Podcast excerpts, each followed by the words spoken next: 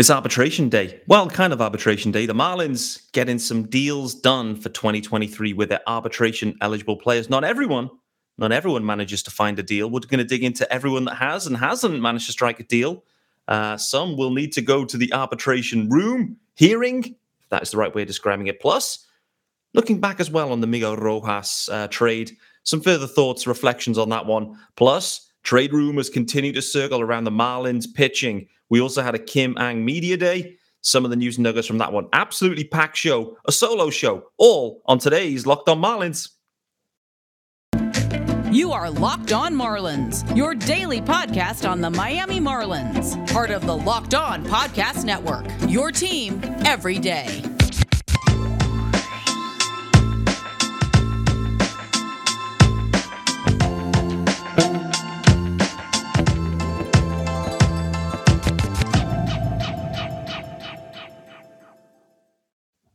Greetings from England and welcome to Locked On Marlins. This is your daily Marlins podcast. I, of course, am your host, Peter Pratt. Hit me up on Twitter at Miami Marlins underscore UK. No Instas, no TikToks. I'm too old. I am 40 years of age in 2023.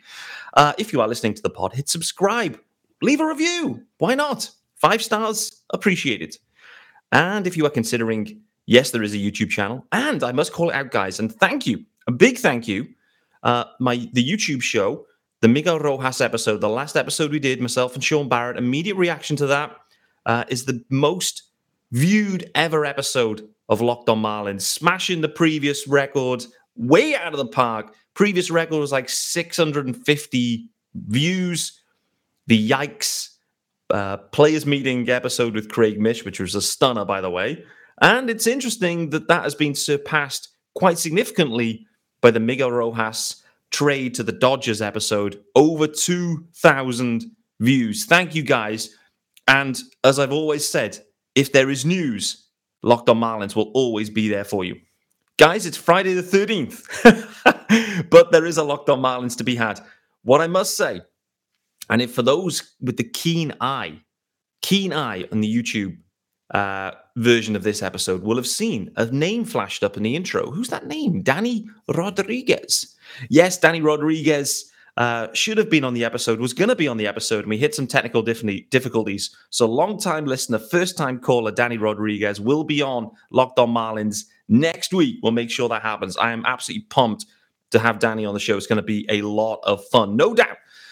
So, guys, we need to start with the arbitration news from today. The Marlins had seven players arbitration eligible uh, and that, that needed to uh, either reach an agreement by today or will go to the arbitration hearing itself.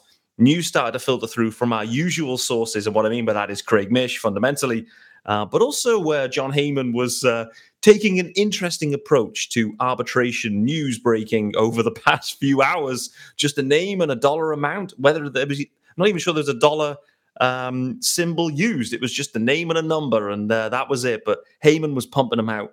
But fundamentally, guys, here's what we get to know.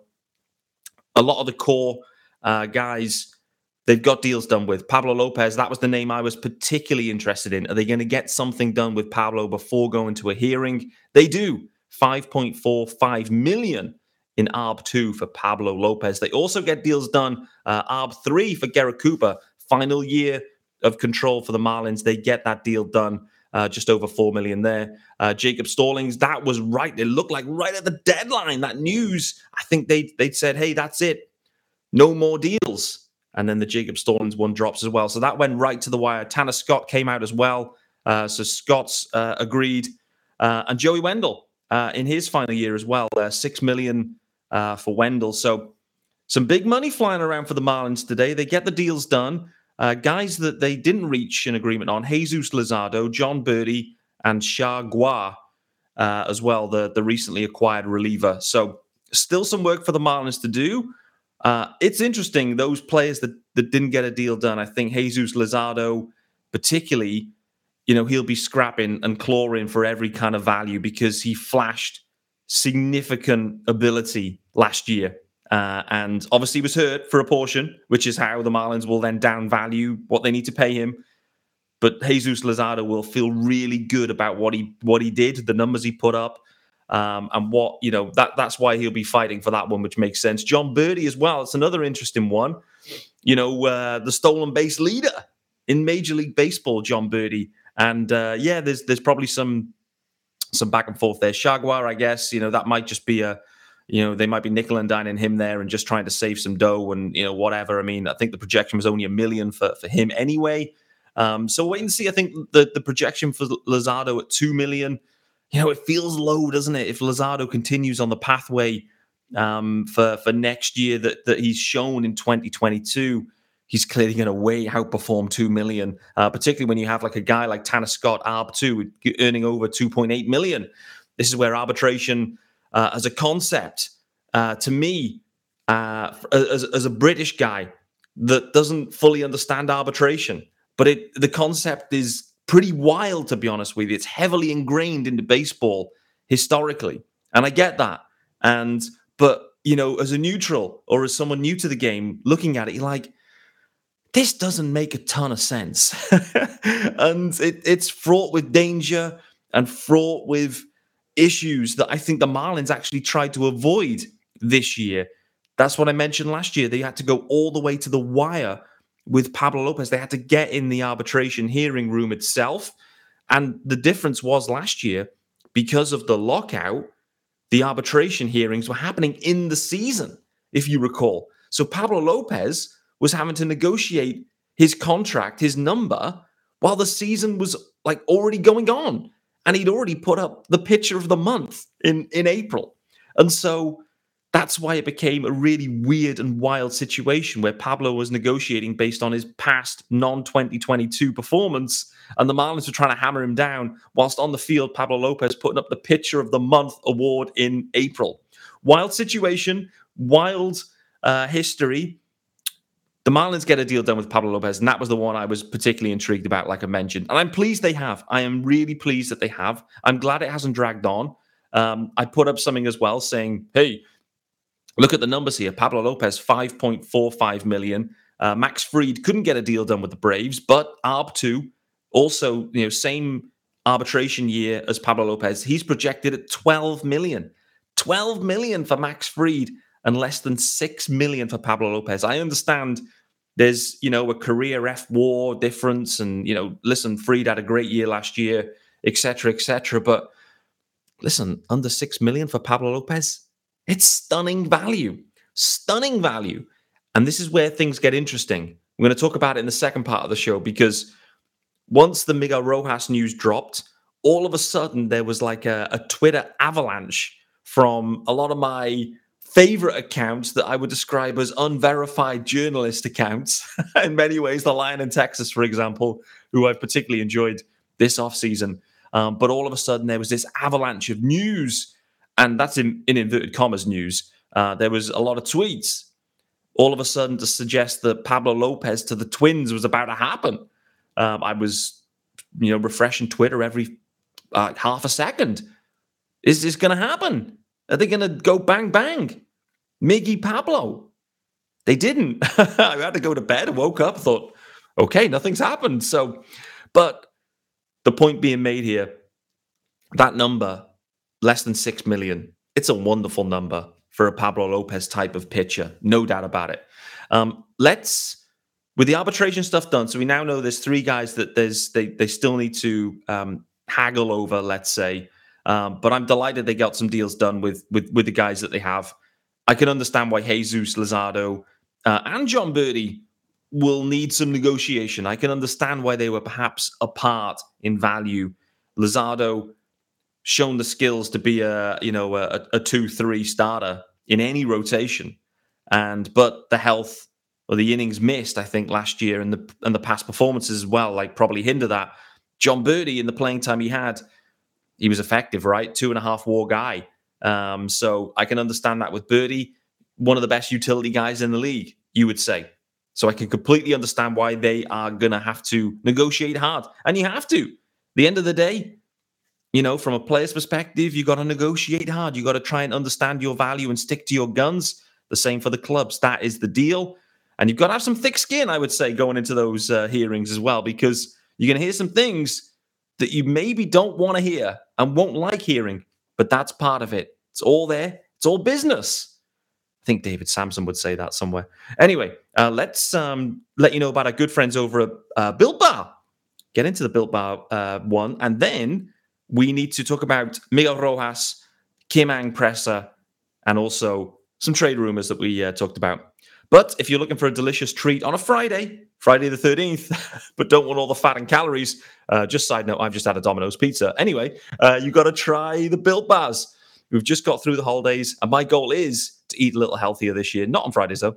If you're like me, you want to eat healthy, but don't want to compromise taste, then you've got it all. Built Bar, they have it all. Healthy is actually tasty. Seriously, they're so delicious, you won't think they're good for you. Perfect for your New Year's resolutions.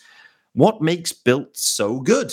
For starters, they're covered in 100% real chocolate. That's right, real chocolate. And the flavors, baby, unbelievable. Churro, peanut butter brownie, and coconut almonds. I'm not sure how Built does it, but they do. These bars taste like candy bars while maintaining amazing macros. What's even better is they are healthy, only 130 calories and 4 grams of sugar and a whopping 17, 17 grams of protein. All for the biceps, baby. Um, you don't need to wait around to get a box. For years, we've talked about built bars at built.com, but you can now get them at your local Walmart or Sam's Club. That's right, head to Walmart today, walk to the pharmacy section, and grab yourself a box of built bars. Pick up a four bar box, cookies and cream, double chocolate, or coconut puffs. How about those puffs, baby? And if you're close to Sam's Club running, grab a 13 bar box and hit flavors like brownie batter and churro. Oh my days. You can thank me later on that one, guys. Oh my days, those built bars sound sensational. Talking about sensational, Miguel Rojas's Instagram, I, I think it's live. I think it's alive. Is that the right language? Someone let me know. Someone younger than me let me know. Miguel Rojas, with his goodbyes, his direct goodbyes to the fan base, driving into loanDepot for the last time, for now anyway. He'll be back at some point as a player, I'm sure, and probably after that too. But driving back in, going in to clean out his his locker, and the the, the only way to describe it is emotional, truly emotional for Miguel Rojas. I love the fact that he wanted to do this rather than he said he, he said in, in in in the live. I didn't just want to send out a post. I wanted to come on and do a live and do it for the fans, etc. But truly emotional. The thing that that sticks with Miguel Rojas in this is just his just how badly he wanted to succeed with the Marlins. Loves his love for the Marlins and his he just wanted to to win so badly with the Marlins and you could feel that pouring through the screen. He was getting emotional because when you've been with a club for 8 years and you've been a huge part of the club like Miguel Rojas with the Marlins, he's been put on a pedestal. He's been allowed to be put on this pedestal and really just try to drive this club forward. That is, it's a big position of responsibility. Um, but he hasn't shirked away from that. He's embraced that. He's wanted that. And in some ways, he'll miss that, I sense, because you go to the Dodgers, you know, and, and the Marlins, it's a it's he's a big fish in the little pond, let's say, in many ways, and has been particularly through the rebuild years. You go to the Dodgers, it's a different vibe. Your your voice, it's a different type of voice in the clubhouse. You don't, you're not the leader anymore. You're just one of the guys, and so it's going to be a, it's going to be a change and an adjustment for Miggy. What he did call out is he is certainly looking forward to having fifty thousand fans cheering for him on a daily basis. Don't blame him. Absolutely. That's one of the things to look forward to, right? As much as you can love the Marlins and love being in Miami, what you can't really enjoy as a baseball fan, uh, sorry, as a baseball player, is fundamentally playing your home games in one third full, one quarter full ballparks day in, day out.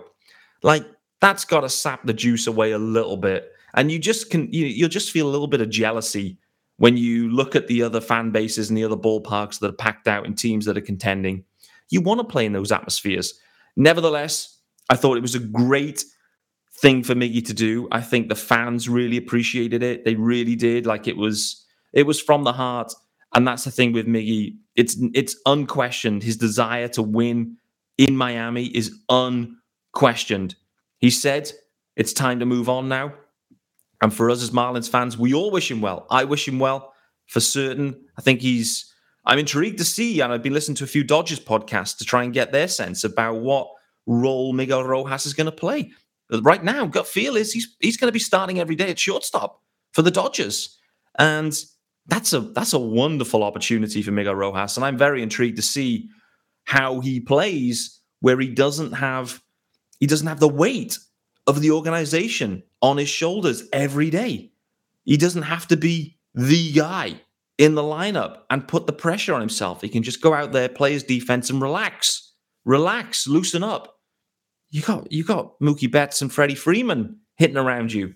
Um, you're going to be fine. you're going to be fine. Interested to see how it goes in Miggy, and uh, I'll always be a fan, no doubt. Um, but I love that.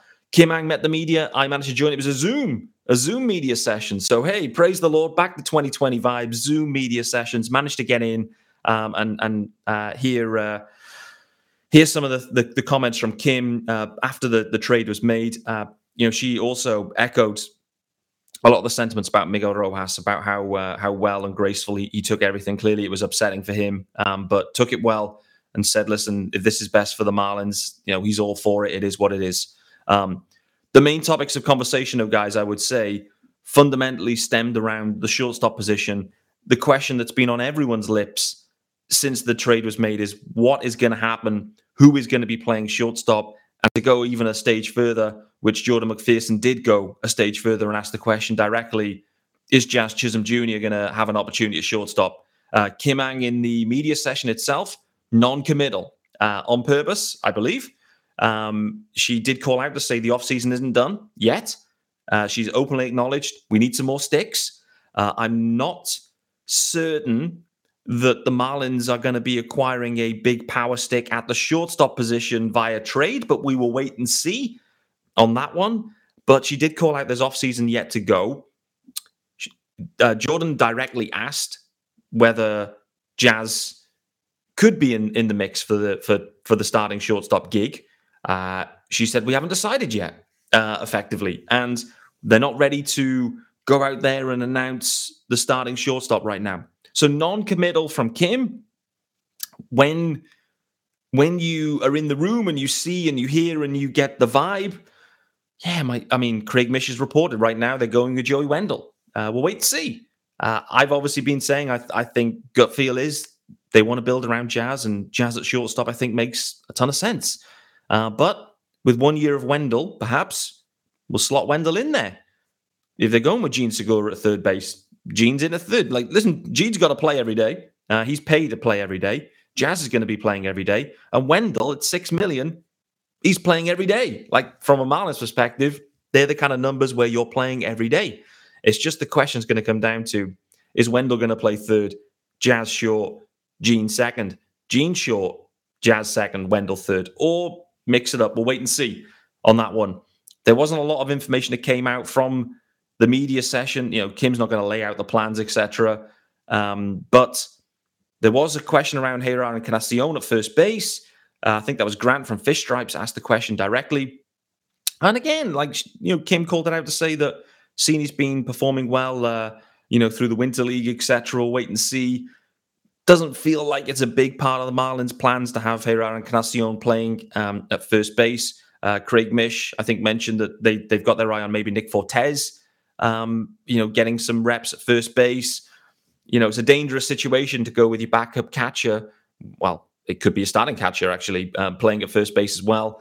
Uh, leaves you a little bit thin if uh, if things go wrong. But anyway, um, they were the kind of headlines from it. Really, everyone was thinking about Jazz. Everyone was thinking about the shortstop position, and in, in reality, we got an answer to neither of those questions, other than the fact that we're not ready to make a decision yet on that, or not at least tell you that we've made a decision on that.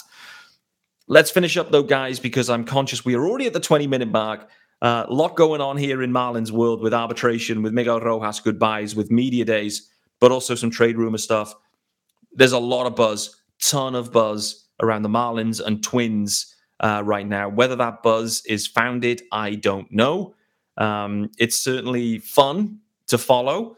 Uh, Craig was on a spaces, I think, with with Kenny takes were made. Uh, I wasn't able to join. It was late doors for me, uh, and there was no recording, so I didn't get to get to hear back and listen back. But I think Craig on that did suggest that nothing was imminent in terms of a move, um, and so you know we'll wait to see what happens. Uh, we know the Marlins are active, we know they're actively looking to move one of their four guys, if not more than uh, one of their four guys that are, that are available right now. Craig has also said that he's not heard Jesus Luzardo's name come up at all in any conversations. Um, I don't think that's through a lack of clubs asking on Luzardo. By the way, I think that's a, a Marlins way of saying we're we're not moving Luzardo, um, which makes sense. Which then takes us actually down to three guys, really, with Trevor Rogers, Pablo Lopez, and Edward Cabrera. Maybe Braxton Garrett, I guess, but I think those three uh, are probably you know, to get the type of bat you need, it's going to be one of them three. Um, a lot then coming down and a lot of buzz around Max Kepler from the Twins. Arraez uh, as well is is being mentioned a lot. Royce Lewis. These three guys are the players that keep coming up in suggestions and conversations with the Twins. Um, I'm intrigued to see what happens here. I think the Twins and Marlins, clearly the Twins go and sign Correa. All of a sudden, maybe that changes things for them. They're thinking, hey, let's go. Let's go. Um, I do think Kepler is expendable from, from the Twins. Go and look at his baseball savant profile as well, Max Kepler.